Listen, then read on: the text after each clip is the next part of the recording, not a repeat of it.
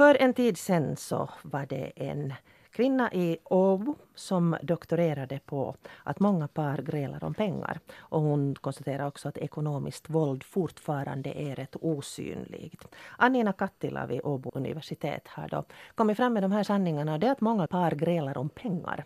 Så det är ju knappast någonting som är riktigt nytt för någon av oss. 70 procent av grälen lär bero på pengar och en stor del av skilsmässorna också. Här i studion har jag med mig SPAR och placeringsrådgivare Johan Hultkrantz som då har en liten inblick i den här finansiella världen. Ja, jag har jobbat med människor och par och privatpersoner och företag i, i 19 år dock inte 20 år utan jag brukar säga 19 för att vara exakt. För att när man säger 20 år då är man extremt erfaren. Så jag har 19 och ett halvt år har jag på nacken. Mm.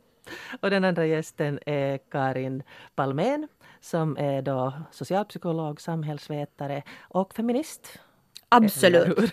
Jo, jag har levt som 32 år som kvinna i denna värld. Så jag har erfarenhetsgrund av det sen. Och jag är varken eh, manschauvinist och jag är inte heller feminist. Så att jag är en människa. Mm. Jag tar inte ställning till varken det ena eller andra. Eh, jag säger det här därför för att eh, det att eh, gräla om pengar ofta också är en fråga om kön. olika åsikter, olika utgångslägen. Men det där, ingen av er är ju expert precis på det här ämnet. Men jag tyckte att det skulle vara lite intressant att prata om det här med sådana människor som inte direkt är inkopplade utan ni är här i egenskap av människor med er livs och arbetserfarenhet. Men det här med att gräla om pengar om 70 procent av grälen beror på pengar. Vad tror ni att det beror på? Jag menar, det kan ju inte vara enskilda människors fel om det är så här vanligt. No, jag tror att pengar är en så viktig statussymbol. Det, det står för så mycket och symboliserar så mycket i vårt västerländska individualistiska och, och, och, marknadsekonomiska samhälle att det blir så att säga mer än summan man har på bankkonto. Och därför blir det en, en, en väldigt viktig fråga. Och när det kombineras sen med många väldigt ojämställda strukturer, framförallt när det kommer till barn, till barnafödande och till vård av barn, som påverkar arbetsmarknaden på ett ojämställt sätt, både när det kommer till arbetstid, hurdana kontrakt män och kvinnor får och hur deras pensioner ser ut så blir slutsumman så pass obalanserad, framförallt i sin outtalade form, om parerna och om samhället inte talar om det. Vad det innebär att vi har olika förutsättningar att både tjäna pengar, att jobba, att, att så att säga eh, stå för, för få, få inkomster då inkomster är en, tolkas som en så viktig del i vårt samhälle, så är det givet att, att, att vi kommer att ha mycket konflikter inom detta område. Speciellt när slutresultatet blir en större strukturell fattigdom bland kvinnor, mindre pensioner, mindre fritid, mera obetalt arbete och framförallt att i parförhållanden också de pengar man använder vet vi att statistiskt sett går på ganska olika saker. Kvinnor står ofta för väldigt kollektiva saker som barnens kläder, barnens hobbyn, allt detta makroarbete och vad det innebär sen i slutändan. Så med andra ord... Om du tar ner det där på, på liksom helt konkret nivå då. Liksom den här um, situationen i, om vi tar då ett par, om vi tar ett då heterosexuellt normativt par då, som exempel, så hur kan det se ut? För det första så har de säkert lite olika lön från början. Så att säga före, före vi antar då att de, de, de, de, det paret får barn. Så har de kanske sökt sig till olika områden inom yrkeslivet som man tjänar olika inför. Vi vet att man redan i skolan uppmuntrar flickor och pojkar på lite olika sätt. Den ena av dem jobbar potentiellt deltid, har jobbat kortare tid och sen när det blir dags för barn så, blir det, så, så fördelas föräldraledigheten och vårdledigheten på olika sätt. Och vi vet att det är kvinnor som tar ut största delen, framför allt av vårdledigheten. Det här innebär både problem för alla kvinnor att få jobb, att bli anställda, alldeles oberoende om du får barn eller inte får barn. Medan män vet vi att gynnas av att de får barn på arbetsmarknaden medan kvinnor inte gynnas av det. Och sen när det kommer till helt det här ekonomiska mellan denna man och kvinna så ser vi ofta att eh, trots att inkomsterna ser väldigt olika ut så diskuterar man inte hur man delar på pengarna i familjen. Vem handlar maten? Vem gör maten? Men i princip säger ju då ändå lagen, om vi talar om ett äktenskap, att uh, den nettosumman som familjen förtjänar egentligen tillhör båda på samma villkor oberoende om, om de arbetar eller inte. Ja, vad säger Johan? Det här jag skulle vilja komma till.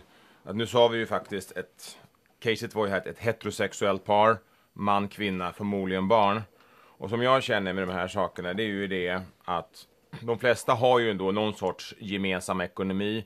Det är inte sådär jättevanligt att man har gemensamt konto. Det finns, vanligtvis har man ju varsitt konto. Man har ju ofta en gemensam ekonomi, gemensamma skulder, gemensamma tillgångar, då har gemensamma barn. Och även om mannen tjänar mer eller tjänar mindre så är det ju på det sättet att tjänar du mer pengar så har vi ju också en, en tuffare beskattning som gör att det här lite grann jämnas ut eh, med, med beskattningen. Och sen även om den ena tjänar mer än den andra oavsett vem det är. Min syster till exempel har exakt samma jobb eh, på en eh, Statistiska centralbyrån i Stockholm. Exakt samma jobb som sin man. Men hon är äldre och hon kommer från näringslivet och inte från skolbänken. Hon har betydligt högre lön, har ingen betydelse vilket kön du har. Absolut ingen som helst betydelse. Det är därför så, vi kan återkomma till de här sakerna sen, men jag tycker i varje fall att eh, man måste se det som ett medeltal man, kvinna och sen att man i ett team jobbar ihop och sen eh, både i Sverige och Finland så har vi ju en progressiv beskattning, så att tjänar du lite mindre så betalar du mindre skatt. Och alla har ju då tillgång till någon sorts sjukvård, dagis, skola, vägar, vi har rabatterade bussbiljetter. Går du på Svenska Teatern skulle en sån biljett kosta flera hundra euro. Vi betalar kanske 50-60 euro när det är subventionerat och så vidare. Så att vi drar ju, de flesta nyttorna drar vi ju ändå vi är ändå fördelar att vi tillhör samhället även om det är lite grann olika. Sen tycker jag att både med kärlek och, och sport och pengar och vad som helst, det finns ingen total rättvisa här i världen. Jag menar varför kunde han som vann nu i Tammerfors 87 miljoner, en person, en rad. Det är ju slumpen, det är ju tur. Och jag menar, man måste komma bort från det totala rättvisesamhället, att det kan inte vara helt rättvist eh, med, med allting heller och sådär va. Så att det här är liksom mitt, mitt Men det är ju en sak då att, att, vi vet ju att brist på rättvisa föder ilska. Ja. Alltså om man, om man har, um, jag läser i damtidningar till exempel om situationer där um, man har varsitt konto och den ena lägger pengarna just på maten, familjen och den andra kanske har en dyr hobby. Mm. Och då kanske det blir just en orsak till gräl. Men det här, jag skulle vilja återkomma till det här med att, att i princip så är det så att uh, om man är gift så är pengarna gemensamma. Och det här gäller ju nu också då för, för homosexuella par som då gifter sig. Och även om du, sam, men om du är sambo, många är ju inte gifta i dagens ja. samhälle. Att kyrkans roll har ju blivit svagare. Men ändå så tycker man om det motsatta könet, ändå så vill man ha barn. Då har man väl ett ansvar då för barnen i varje fall va? Jo, försörjningsplikt, försörjningsplikt ja. har man. Men, men, men har, man har inbördes försörjningsplikt om man är gift. Och mm. också uppfattar jag det som att, att uh, om du tjänar mer än jag så den delen som du tjänar mer än jag mm. borde delas på två. Mm. Jo, jag tycker att äh, den här tanken att, att vi kan inte sträva efter ett helt rättvist samhälle eller att vi ska så att säga komma bort från ett helt rättvist samhälle, blir för mig lite bisarr då jag tolkar att vi inte lever i det. I, I principer har vi många goda principer, som till exempel det att man har försörjningsplikt och de facto ska man inom ett parförhållande leva jämställt.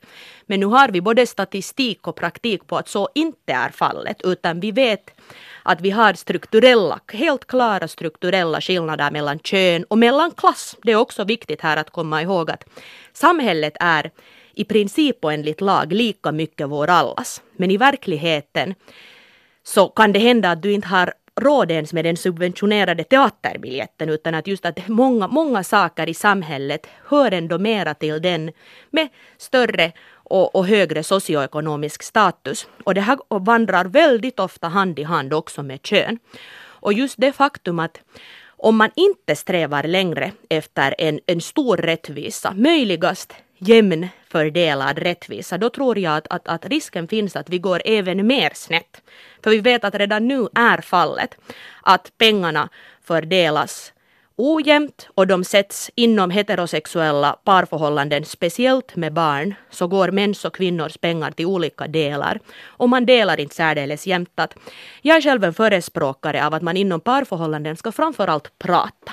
Det är alltid det outtalade har alltid den största risken att förbli troll och förbli problem och till och med då som till exempel i doktorsavhandlingen en grund för våld, för psykiskt eller då till och med fysisk våld var man alltså med, med, med, med finansiella medel tvingar den ifall man inte är i totalt jämställd position, vilket få är, så kan man så att säga använda det som påtryckningsmedel. Och därför är det alltid viktigt att prata, att diskutera, att planera och ta i beaktande just att, att man tjänar inte lika mycket trots progressiv beskattning och att det är bra att se att också pengar just går inom olika sektorer på, på, på, på samma sätt. Att barnanskaffningar är bådas. Att, att, han, att butiksvarorna som man båda äter går ganska jämnt ut. Och framförallt sånt som ger avkastning i det långa loppet, att det delas jämnt. Både boende, potentiella företag någondera paret har. Allt det här är stora uppoffringar för båda i ett förhållande. Och därför ska det också sen synas i, i hur äh, egendom fördelas. För väldigt ofta blir det som så att mannen blir sittande på egendomen och kvinnan har köpt bröd genom åren. Men om vi tar då nu vet jag att det här programmet går ut till hela svensk Finland, men om vi bara har nu fokus här på huvudstadsregionen där du kanske betalar 4, 5, 6, 7 000 euro per kvadratmeter. Oavsett eh, om det skiljer väldigt mycket, antingen i förmögenhetsmassa eller inkomst per månad mellan man och kvinna. Eh, då vill jag ta fram att jag har ju också många kompisar där kvinnorna tjänar mycket mer pengar än männen. Det finns ju sådana också. Eh, så det blir ju vanligare. Och det ja. blir också vanligt ja. att, att uh, männen blir arbetslösa, kvinnorna förtjänar mera. Absolut. Eller om vi kommer bort från det här heteronormativa. Ja, så därför så talar jag, får jag tala då, om, om, om hen istället för han eller hon. Mm. Då, då. Men då är det på det sättet att det, jag har nästan aldrig i hela mitt liv sett ett case där man inte äger lika mycket av bostaden, att det är 50-50. Eh, oavsett vilken bakgrund man har så äger man den ofta helt 50-50. Men samtidigt, och titta på de löpande bankavgifterna, det vill säga räntor och amorteringar, så det är ju på det sättet att de betalas ju av hushållet och om, det, om man inte betalar dem så har du ingenstans att bo och om mannen eller kvinnan har mer pengar så är det ju den personen som står för både amortering, det vill säga ett sparande, och av det sparandet som man amorterar, det kan ju vara mm. en 500-lapp, en tusenlapp, så får ju den svagare parten hälften av tillgångarna. Mm. Och det här kan ju vara åtskilliga flera hundratusen euro under en 10-20 års period om du har det lån. Och sen betalar man tillbaka ett lån på 19 år. Och här måste jag ju säga att även om de här golfklubbarna och om någon köper mer mat och så vidare och den här golfresan med, med killarna ner till Mallorca och, och så där så måste man ju också se till den stora grejen, boet, som mm. kan vara åtskilliga hundratusen. Eh, är det då... någonting som du skulle rekommendera? Att man ser, eh, här pratar Karin om det här att, att prata om det här i början. Att man kommer överens om det att, att det här boet har vi gemensamt. Alltså det, det, en, det, en, det, är liksom tryggheten En viktig, tycker jag, grej man ska dra upp från början. Eh, det är ju det att ska vi ha gemensam ekonomi eller ska vi ha skild ekonomi? Och det tycker jag är en väldigt viktig sak att man gör upp en sån sak direkt eh, så att det inte blir några missförstånd där. Sen, jag har väl läst redan för 20 år sedan vad, vad som är de vanligaste skälen till att folk bråkar, snedstreck skiljer sig. Och då är det liksom pengar, ordning och reda, städning och sen olika syn på sexualiteten. Det är tre olika saker. Och jag läste nu när jag förberedde det här programmet idag så läste jag då att ungefär 70 procent av skilsmässorna har ju då att göra med pengar och det är alltså betydligt, betydligt vanligare att man skiljer sig på grund av ekonomiska eh, oliktänkande än om den ena parten skulle ha varit, varit otrogen. Mm. Så tydligen så pengar är en viktigare grej än att man har varit på sexuella eh, höger eller vänsterprassel. Så att på det här perspektivet så är det då pengar viktigare än sex? Det tycker jag är en sån här intressant fråga. Jag vet inte, mm. vad säger du? Det, absolut, i det här marknadsekonomiska samhället är det just alltså en så stor statussymbol som, som både berättar tyvärr vad, vad vi kan anses vara värda, vad vi, vad vi har för rörelseutrymme. Att men det alltså är givet det är också... att pengar är viktigare mm. än sex. Pengar är ju alltså inte i sig, men pengar är ju ett verktyg. Det, pengar är ett verktyg att som möjliggör, som, som, som är alltså oundvikligt mm. i detta det samhälle för frihet, för, för utrymme för, för självständighet. Många, många sådana ämnen och teman som tolkas vara våra viktigaste är förknippat med det.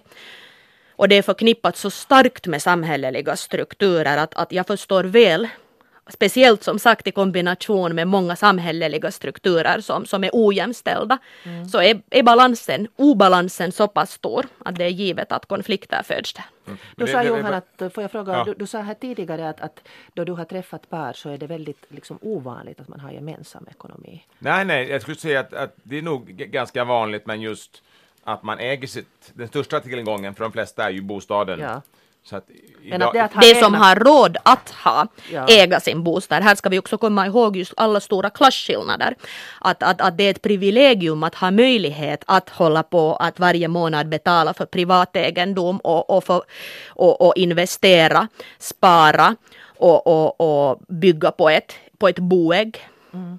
Men det här med att... Ja, att 70, 70, 70 procent har ju eget boende mm. i Finland, så majoriteten har ju ett eget boende det måste vi komma ihåg att... Uh, det har ju varit ett ideal att man, man ja. betalar det har varit. sin ja. lägenhet. Också en statusfråga. Också en statusfråga, kanske en frihetsfråga. Ja. För en äldre generation så var det ju en hederssak att man, man under sitt tänker, liv skapade. Jag vill bara nu gå tillbaka ett par steg här. Att jag tycker inte pengar är det viktigaste utan vi måste kolla vad som är absolut viktigaste. Det är ju ändå eh, hälsa, eh, mat, mm. sömn, att vi, att vi lever i ett eh, fredligt samhälle med, utan krig och konflikter och sådana här saker. De grejerna är ju mm. viktigare Men både, ä, både... Än, än pengar, sex och mm. kärlek. Det måste jag ju säga att mm.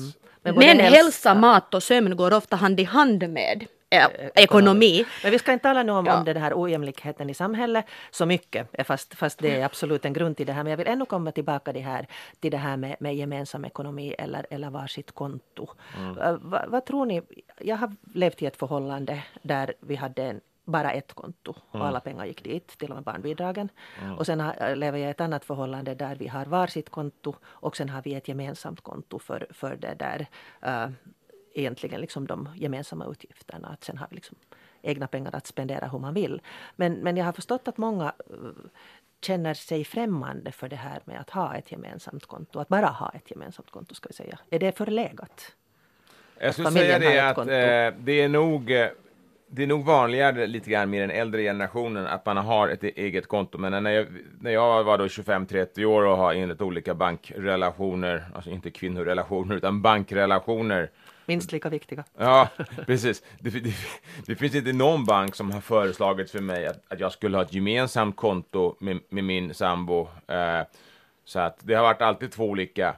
Samtidigt så är det ju så att idag sköts ju allting via de här internetkoderna, att du har bankkoder. Mm och eh, vanligtvis så eh, jag kan titta på Ninas konto, hon kan titta på mitt konto, hon har koderna till mig och jag har koderna till henne. Så att på så sätt så är det ju helt transparent vi, via internet. Att det är ju inte lika hyschigt som det var förr i världen så fick man då ett slutet kuvert en gång i månaden vad man har. Så är det ju inte längre. Jag tycker ju det att om man har ett eget konto så är det ju lite enklare. Du kan ju ganska enkelt eh, se exakt eh, eh, vad du har köpt på en månad.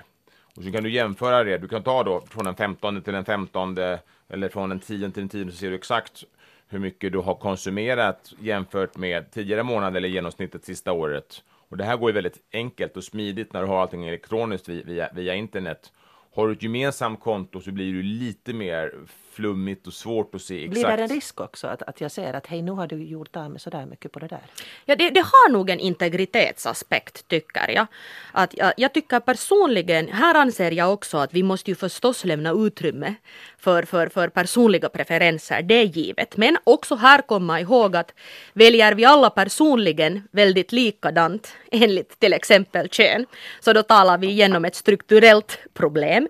Men alldeles oberoende så givetvis fria individer måste, måste kunna välja fritt. Men jag tycker själv om en modell var eh, båda har egna konton men man har också gemensamt konto, till exempel en hushållskassa, var man gör många gemensamma upphandlingar. Vi har till exempel med min man som så att vi har egna konton, vi har gemensamt sparkonto, jag har ett eget spar, sparinvesteringskonto som, som eh, ska täcka för det att jag har varit mera hemma med barnen. Och sen har vi eh, vårt då banklånskonto Och sen i bästa av världar skulle vi ännu ha en gemensam hushållskassa men nu måste, vart vi båda skulle sätta enligt vad vi tjänar. Men, men vi, vi lever faktiskt helt med gemensam ekonomi var, var just min man som tjänar för tillfället mycket bättre än jag så står för en större procentuell andel av, av, av kostnaderna. Men att båda har också den här möjligheten, för här ska vi också just komma ihåg det här att, att pengar är också makt, också i ett förhållande. Och då tycker jag nog själv om att ha också, också min egna integritet intakt för det som kommer till helt mina egna, egna så att säga utgifter och att de finns så att säga samlade på ett ställe. Och jag tycker det är en bra aspekt det där att, att man kan bättre utreda vad man använder till vad och båda kan göra det. För det är också mitt tips till alla att ta reda på i någon månad hur du använder pengar, hur ni använder som par pengar och hurdana, hurdana proportioner det finns i ert pengaanvändande när det går just till gemensamma kollektiva medel och till det helt egna hedonistiska personliga och jämför sen att, att, att hur ser er privatekonomi ut? Och då kan det vara bra att ha det just där på ett ställe för att sen komma överens om en gemensam plan. Där, att, som Johan sa, det är just att man ser. Om att man du ser. Den 15 till den 15 så ja, kan man se. Vad har jag använt? Vad har jag satt det på? Jag är ganska bra. Ja, nej, men, ja. nej, men det, det, men här, här har vi då ett sånt case där eh, du inte har så mycket inkomster just nu. Du kanske studerar det man mm. jobbar på. Okej, okay. men så det har ju ingen betydelse så länge din man är godhjärtad och han tar hand om dig och dina barn och, och det är helt gemensamt så har det ju ingen betydelse. Som jag känner så är det så att man är två parhästar som springer. Ibland springer den ena inte lika bra som den andra. Jag har också haft en situation äh, där jag hade det ganska svårt här med min business under finanskrisen. Det var jäkligt struligt på ren svenska. Äh, och av en ren slump så fick min fru ett sånt där avgångspaket från Nokia. Att de betalade henne en del pengar när jag inte hade det speciellt bra med min business. Så att det var liksom så tur att hon, att det gick dåligt för Nokia. De hade pengar att göra sig av med folk. De fick då ett paket där de betalade en tvåårslön direkt och så vidare. Så att jag måste ändå säga att man måste se det som ett medeltal under en 20, 30, 40 års tid och ibland så drar den ena hästen bättre, ibland den ena hästen sämre. Det viktigaste är ju att de här hästarna köper det här konceptet att det kan inte alltid vara helt jämnt. Eh, och så är det ju med idrott. Ibland så har man en bra dag, ibland har man en sämre dag, ibland har man bättre och sämre period i sitt liv. Och eh, så det här tycker jag att man måste fokusera sig på medeltalet un under lång sikt. Och eh, sen om det skulle vara orättvist att någon är helt sjuk, så här höginkomsttagare, så är det ju på det sättet att vi har ju en av världens högsta skatter. Att vi, det är ju ungefär hälften eller till och med mer än hälften. I Finland så har du ju så, du kan ju tjäna en 10-12 000 euro med noll skatt. Därför att du har vissa mm. grundavdrag. Så att jag tror att min, min son är fotbollsdomare. Så att han tjänar ungefär 10 000 euro per år. Och skattekortet, jag kollade på hans skattekort igår, det var 0 procent. Mm. Eh, det fanns ju tidigare den här sambeskattningen som skulle ja. råda bot på det här. Jag tycker det är en viktig poäng det här som Johan säger och som du också talar om att man är ett team, man jobbar tillsammans. Men vad händer sen om man inte mera vill vara ett team? Det ska vi återkomma till om en stund. Johan Hultkrantz från Finansvärlden, sparrådgivare, placeringsrådgivare och Karin Palmén, samhällsvetare, socialpsykolog. Vi sitter här och diskuterar om familjeekonomi och varför vi grälar så förbaskat mycket om de där pengarna och kanske vi grälar allra mest då när de där pengarna inte finns. Sen finns det ju förstås, så som vi hörde, en doktorsavhandling har kommit ut här i våras där Annina Kaittila vid Åbo universitet har disputerat om det här att gräla om pengar och hon talar också om ekonomiskt våld som fortfarande är osynligt men som kanske är vanligare än vad man tror, det vill säga att man med hjälp av pengar försöka påverka eller kontrollera den andra. Vi talade om att eh, det är ett team oberoende om det är en heteronormativ familj eller vilken familj som helst.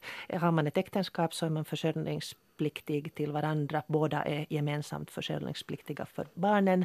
Men eh, är man sambo så lever man lite på tunnare vatten. Men grundläggande är det här att man är parhästar som Johan sa det. Springer den ena hårdare, emellanåt springer den andra hårdare. Och man accepterar att livet går som det går. Men sen kan det hända att det inte går som man skulle vilja att det går. Det var tidigare kanske vanligare. Vi får hoppas att det inte är så vanligt nu. Att eh, en kvinna oftast hade ägnat tiotals år av sitt liv åt att ta hand om familjen och barnen. Och sen så kommer den här gamla vitsen att hon byttes ut mot två 25-åringar. Eh, det vill säga i en skilsmässa, så om man har varit borta från arbetslivet väldigt länge, man har ingen pension att se fram emot och om man inte har sett till den här ekonomin. Johan pratade här tidigare om att för de flesta människorna så är det boendet som är, är den här tryggheten som är det som man har sparat till och då har oftast den som har tjänat mera bidragit mera. Både på räntor och amorteringar, ja, ja. dubbla avgifter. Ja, dock så tycker jag ju, hör jag själv till förespråkarna av att man äger gemensamt lika mycket alldeles oberoende. För oftast ligger det ju som grund vi har alltså ännu en så, så, så, så, stor statistisk skillnad mellan barnvården att det ska så att säga kompenseras av den andra.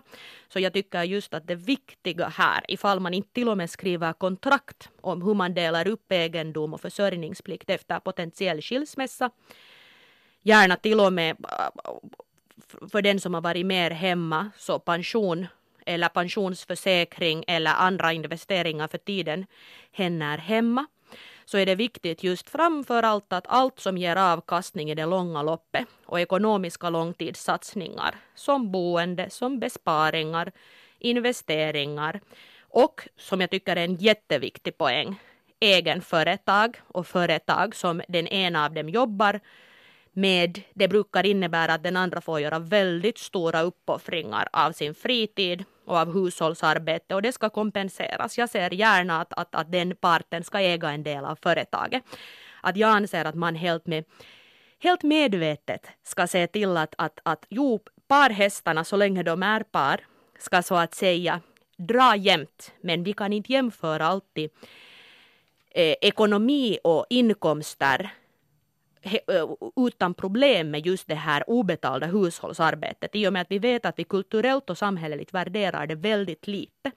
Medan skulle någon få betalt för det så skulle vi ha en helt annan, annan femma. Så därför anser jag att det ekonomiskt ska det ska ekonomiskt kompenseras för den som sköter mera hemma, sköter mera barn, har varit framförallt mer föräldraledig och vårdledig, för det påverkar så starkt löneutveckling, karriärsutveckling och pensionsutveckling. Så därför är det viktigt att på pappers, i kontraktform, se till att ägande är ganska jämnt vi skriver ju, alltså det är ganska vanligt att man skriver äktenskapsförord. Jag, jag tänkte göra det, ja. men, men två saker, att, att de flesta har ju ett 50-50 ägande mm. på, ja. på, på, på, sitt boende, även sommarstuga. Och äktenskapsförorden existerar ju, men de är ju lite mer vanligare högre upp i samhällsskiktet. Van, vanliga människor som äh, arbetar, lever hand till mun och försöker få det här vardagen att, att, att fungera Eh, har ju inte äktenskapsförord. Jag, jag har nog kollat upp det där någon gång, kommer inte ihåg exakt om det, om det är 10, 20 eller 30 procent, men det är då en, en femtedel, en fjärdedel, en tredjedel som har äktenskapsförord, men mm. det är alltså inte, det är inte normen. Men däremot så är Men det är kanske vanligare nu då det blir nyfamiljer?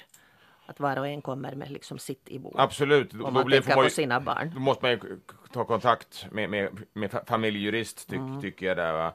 Men alltså att, och det här är ju de flesta har inte äktenskapsförord, men, och, men så det innebär ju då, då får man ju ett, det finns ju två sätt hur ett äktenskap kan ta slut, det är döden eller, eller skilsmässa. Eh, och i båda de här fallen så får ju, det blir ju en relativt rättvis fördelning där, eftersom de flesta inte har äktenskapsförord och man har ju ofta hälften av det som är mest värdefullt, det vill säga bostaden, 70 procent bor eh, i, i, i ägandeform i Finland. Jag tycker liksom att för merparten av de som lyssnar är inte det här ett problem. Utan jag tycker problemet kan ju vara då att man prioriterar olika saker gällande sina, sina utgifter. Eh, det, det, tycker jag kan vara ett problem. Och jag skulle starkt, om det här är ett problem så att det håller på att relationen eh, krisar, så det finns ju faktiskt personer som kallar sig för familjeterapeuter eller parterapeuter, men som har utbildningen coach, där man är extremt eh, problemorienterad att lösa problem. Och de här människorna kan lösa problem på arbetsplatser, inom fotbollslag, eh, hur relationen mellan hockeycoach och, och vad heter det, övriga tränarteamet gör för hockeylaget. Det, jag, eh, hade lite problem själv här med, med min parrelation för ett par år sedan, så jag besökte den här och det var inte alls någon här traditionell parterapi eller familjeterapi utan det var liksom verkligen modernt coachningssätt. Och efter tre gånger så kände jag att vad i helvete gör jag här? Ja, jag har ju inga problem längre. Sen var det liksom kris bara för någon vecka sedan innan. Så det kan gå väldigt snabbt. Och en sån här grej kan kosta ungefär 4 till 500 euro totalt sett, så det är drygt 100 euro per besök. Det är ungefär en euro per minut det kostar att besöka. Men om du jämför med de problemen en, en skilsmässa förorsakar så är det här småpengar. Och, och har man inte de här Det är små pengar om man har dem. Om man har Ja, dem. exakt. Igen en Ja, klassfråga. Ja, men här skulle, här, här skulle man nästan kunna ta ett snabblån Mm. på 500 euro för att betala en sån här person för att det finns verkligen effektiv coachnings eh, konsultering du kan köpa. Och det här skulle jag liksom re rekommendera att man tar hjälp utifrån om, om, Om man märker att man grälar om pengar hela tiden. Ja, och om det är så att, att, att, eh, att om äktenskapet spricker så, så vanligtvis så blir ju, får man ju, båda får ju mycket sämre ekonomi i början om du ska ha var, varsin bostad, det blir ännu dyrare och nya möbler och dittan så det blir ännu värre. Så min, min syster skilde sig här i Sverige för ett par år sedan och hon har haft jättetuff ekonomi och nu kommer hon då flytta ihop då med, med, med sin nya sambo, po- pojkvän och nu är ekonomin okej igen, men det är alltså jättetufft. Alltså, Det här är nog vardag för väldigt många. faktiskt. Det är många, vi- det, det är just det att, att, att här ska vi just tänka på det helt Ja. också utgående från hurdana möjligheter har eh, då i ett heterosexuellt förhållande, har mannen och kvinnan likadana Eller möjligheter att skilja sig? ja. Oftast är det inte Ja. så att, att som sagt givetvis och som tur håller de här skillnaderna på att ändras. Allt fler kvinnor tjänar allt mer, visst. Givetvis, och det, det där är en utveckling vi gärna, vi gärna eh, håller fast vid och stöder men än så länge är faktum det att, att kvinnor har ett större be- beroende av den andra. Rent statistiskt Ekonomiskt. sett. Ekonomiskt. Och då är det inte lika lätt att gå ifrån. Speciellt om du är utanför arbetslivet. Just i den stunden för du har haft många korttidsanställningar och, och varit, varit långa tider hemma och du inser, framförallt är det här ju ett problem för lite äldre kvinnor som snart pensionen knackar på dörren och du inser plötsligt att det är flera tusen euro skillnad i året mellan din mans och din pension. Att, att, att det blir, kan också bli en verklig mur för en helt, helt berättigad och vettig skilsmässa. Att givetvis en, en coach, de är för övrigt ofta socialpsykologer, vill jag be att få påpeka. Ja, Förklara, så, och för, för, det är givetvis en, en, en, en vettig, vettig lösning för många i många situationer. Men också här så vill jag just påpeka att, att, att friheten att gå ifrån ett förhållande är också viktig. Och att det skulle göra, göra så att säga med att båda har, har en, en, en ekonomisk bas och grund som är ganska jämställd att stå på. Och så är det inte. Just på grund av Det egendom och arbete och att det fördelas ojämställt. Det som var nytt för mig var att det faktiskt i Finlands lagstiftning finns, eh, just på grund om den här försörjningsplikten, så finns det en möjlighet att i efterhand reparera skadan. Det vill säga om man kan visa att den ena parten har på grund av engagemang i den gemensamma familjen, eh, det gemensamma livet, eh, förhindras att eh, upprätthålla sin arbetskompetens, att hen har svårigheter att placera sig i arbetslivet på nytt, så kan den andra parten tilldömas en försörjningsplikt även efter skilsmässa. Det är sällsynt men, men det är möjligt för att kompensera för det här. Men jag vill återgå till det som du Karin sa om att, att det där um, då Johan säger att man kan gå till en coach när, sen när det har skitit sig så att säga. Men att om man tänker på det på förhand, om man ska skapa, om man ska skapa någon slags kontrakt. Vad, vad borde man tänka på då? Om man tänker att, att nu, du och jag, vi ska älska varandra tills döden skiljer oss åt. Men ifall det inte går så och vi får två till tre barn och vi försöker spara ihop till en bostad. Vilka saker borde man tänka på att komma överens om, Johan och Karin? Ja, alltså att... Eh, har man en egen bostad i det här caset nu Pia? Eller, eller har, har man en egen bostad? Eller, Är det här välbeställda människor? Vi kan utgå från den här all, allomfattande medelklassen. Om vi nu, det, Ja, det, men, det är fel. medelklass, ja, men medelklassen har ju vanligtvis en e- egen bostad, för att merparten i Finland bor ju faktiskt i en egen bostad. Så här, här tycker jag ju då att, om vi förutsätter då att de här personerna är, är, är, är gifta. Och då tycker jag då att, att man kanske har ett löpande sparande både för mannen och för kvinnan. Eh, just pensionsförsäkring som du var inne på, den har ju dött ut den formen så att man kan ha vanligt aktiesparande eller vanligt räntesparande, vanligt fondsparande.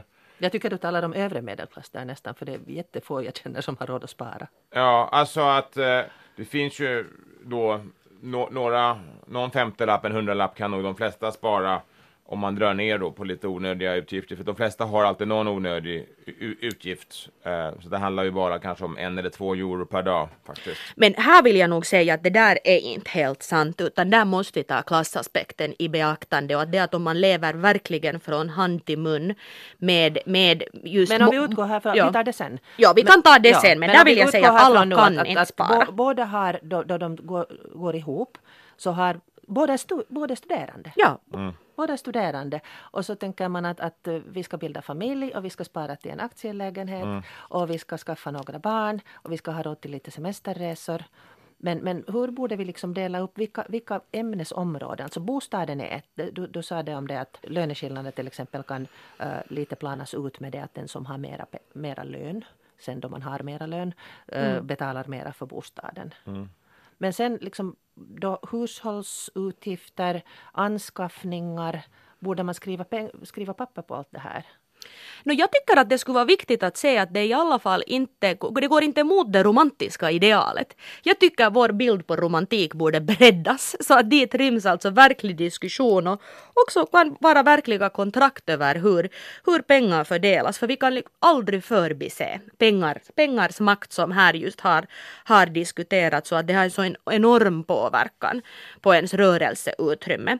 Att, att just att egendomen den är viktig att, att den, den är i bådas namn och då gäller det hela egendomen. Allt från att det blir sen så enkelt som så att bilen står i mannens namn och huset står i mannens namn. Och, och här ser vi som tur att, att det blir allt mer jämnt fördelat. Men det är viktigt att komma ihåg att det som kan kännas som en onödig oromantisk princip kan bli den praktiken som gör att du sitter med, med noll efter 15 eller 20 eller 25 gemensamma år varav du har varit hemma sex. Mm. Så, och, och, och det, det, är viktigt att komma ihåg. Och sen pensionen äh, skall kompenseras. Det är väldigt, väldigt viktigt att man äh, innan barnen ens finns till diskuterar hur man jämställer och balanserar ut den andras pensions... För att det, det är vår fattigaste mm. grupp. Mm. Pensionerade kvinnor. Johanna, pensionsförsäkringen är Ja, den, är, den är ganska död på grund av att man har höjt upp och försämrat de här skatteavdragen och så vidare. Så det, men det bästa sättet att, att ha ett pensionssparande är att ha ett vanligt sparande. Problemet med ett vanligt sparande är att de pengarna kan du ta ut när som helst, vilket gör att den blir inte allokerad eller strukturerad just till den tiden du är mellan 60 och 70 år. Eh, så att idag så, det här ordet pensionssparande, pensionsförsäkring, eh, den här lagen om långtidssparande, de här sakerna gäller inte längre för att man har försämrat villkoren avgifterna har varit för höga som försäkringsbolagen har tagit ut. Så att det är ganska få som gör de här sakerna idag. Utan det är vanligt löpande sparande och sen får man intala sig själv att det här är en, en sån lång boll som sträcker sig in 30, 40, 50 år i framtiden. Och det här är en jätteutmaning att du måste ha en otrolig disciplin för, för det här.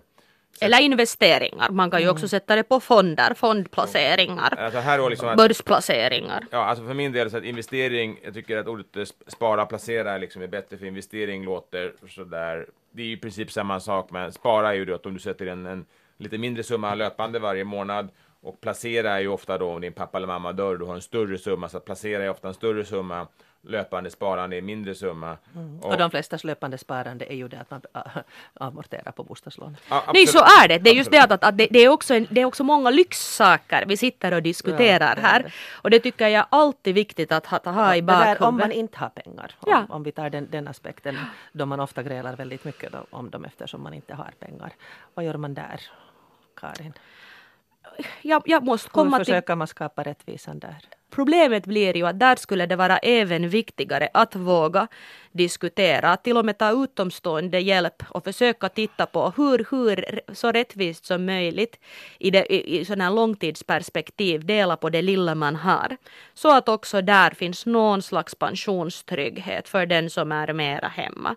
Att framförallt de lilla medel man har delas jämlikt. Där skulle jag se på den här månatliga rättvisan. För att det är på riktigt, det är så väldigt lätt hänt att den som är mera hemma sett, tjänar mindre men använder ändå största delen av sina små tillgångar på hemmet. Och det här är en orättvisa som måste som måste jämnas ut. Och sen framförallt så vi ser också så, så olika, vi värderar olika, olika sätt att använda pengar. Många kvinn, traditionellt kvinnliga hobbyn eller sätt att använda pengar tolkas som onödiga disponibla medan många manliga hobbyn eller, eller sådana sätt att använda pengar tolkas som på något sätt vettiga. Eller sen det att eh, jag har hört många för, för, förklara att jo att jag sätter nog mera på, på, på vårt dagliga leverne men mannen står för lyxkanten i tillvaron att han betalar en resa alltid då och då. Och där säger jag att titta igen över så att säga hur, hur, de, hur de verkligen delar ut för jag misstänker där att man tror att man lever i ett rättvist förhållande medan verkligheten är att det delas väldigt annorlunda. Men igen blev det här en lyxdiskussion. Att kunna leva med guldkantar i vardagen och faktum är att många inte kan. Men där säger jag igen, tala ut det. Red mm. ut det, att vi vet att människor talar för lite om sin personliga ekonomi och glömmer att det personliga är gemensamt och det personliga är politiskt och det är väldigt viktigt att tala om det för, för min del handlar det här inte om, om, om lyx, att ha bättre hotell eller mer utrymme för benen när du flyger. Utan för min del handlar ju pengar i första hand om den här grundtryggheten och ha ett helt, helt okej okay liv. Och självklart så är det ju viktigt att ha vissa eh, lyxkostnader också, för då gör man ju att man är mer motiverad att, att, att kämpa sen i vardagen, att du kommer ihåg de här lite trevliga sakerna man har gjort sen när det är tufft. En måndag morgon i februari när det är mörkt ute. Det är ju viktigt mm. att man gör någonting som är trevligt också. Va? Berätta. Jag funderade på det där att borde man komma till det här att man vågar säga att om jag får färga håret så då får du köpa den där grejen du vill ha. Jo, Eller att ingen deras får... behov är normaliserade. Det jag strävar också här ja, efter tidigare. Jag blev heteronormativ fast jag inte tänkte det. Men om, om jag får köpa um, kaffe så får du köpa korv. Jo, men alltså det är viktigt att tala ut det för att jag tror just det att, att, att vi, vissa saker blir så norm, normativa och normaliserade. Att till exempel, eh, jag vet på riktigt många barnfamiljer var det till exempel mannen som har möjlighet att festa jättemycket. Hur mycket, hur stora utgifter blir det i slutändan? Mm. som delas faktiskt ganska ojämställt och det här är sen något som ska tolkas som helt normalt medan det blir ju sen en enorm utgift. Och här vill jag alltså säga att jag menar alltså inte med lyx här möjligheten att dricka, dricka bollinger, champagne och åka på resor utan att det, det för många kan vara lyx att överhuvudtaget så att säga ha den här grundtryggheten. Att grundtrygghet i sig är ju en, en lyx och det menar jag just att en fråga just som, som om, om pension, pensionssparande och investeringar eller ens delad egendom om man inget har blir i sig en, en, en lyxfråga. Till det som Johan sa, det som jag tyckte att var kanske en sån behållning som jag tar med mig härifrån. Både, både på personligt plan och, och kanske också jag vågar prata om det med min man. Det där att titta igenom de där kontoutdragen. Mm. Ja. Jätteviktigt. Vart for de där pengarna? Ja. Nu tar vår tid slut. Ja. Uh, Johan Hultkrantz, tack för att du var här. Tack, det var tack. jätteintressant. Karin Palmén. Det här är en diskussion som man skulle kunna fortsätta hemskt länge. Jag föreslår faktiskt att ni sådär tittar nu. Det skulle vara ett lämpligt tillfälle där hemma att ta den.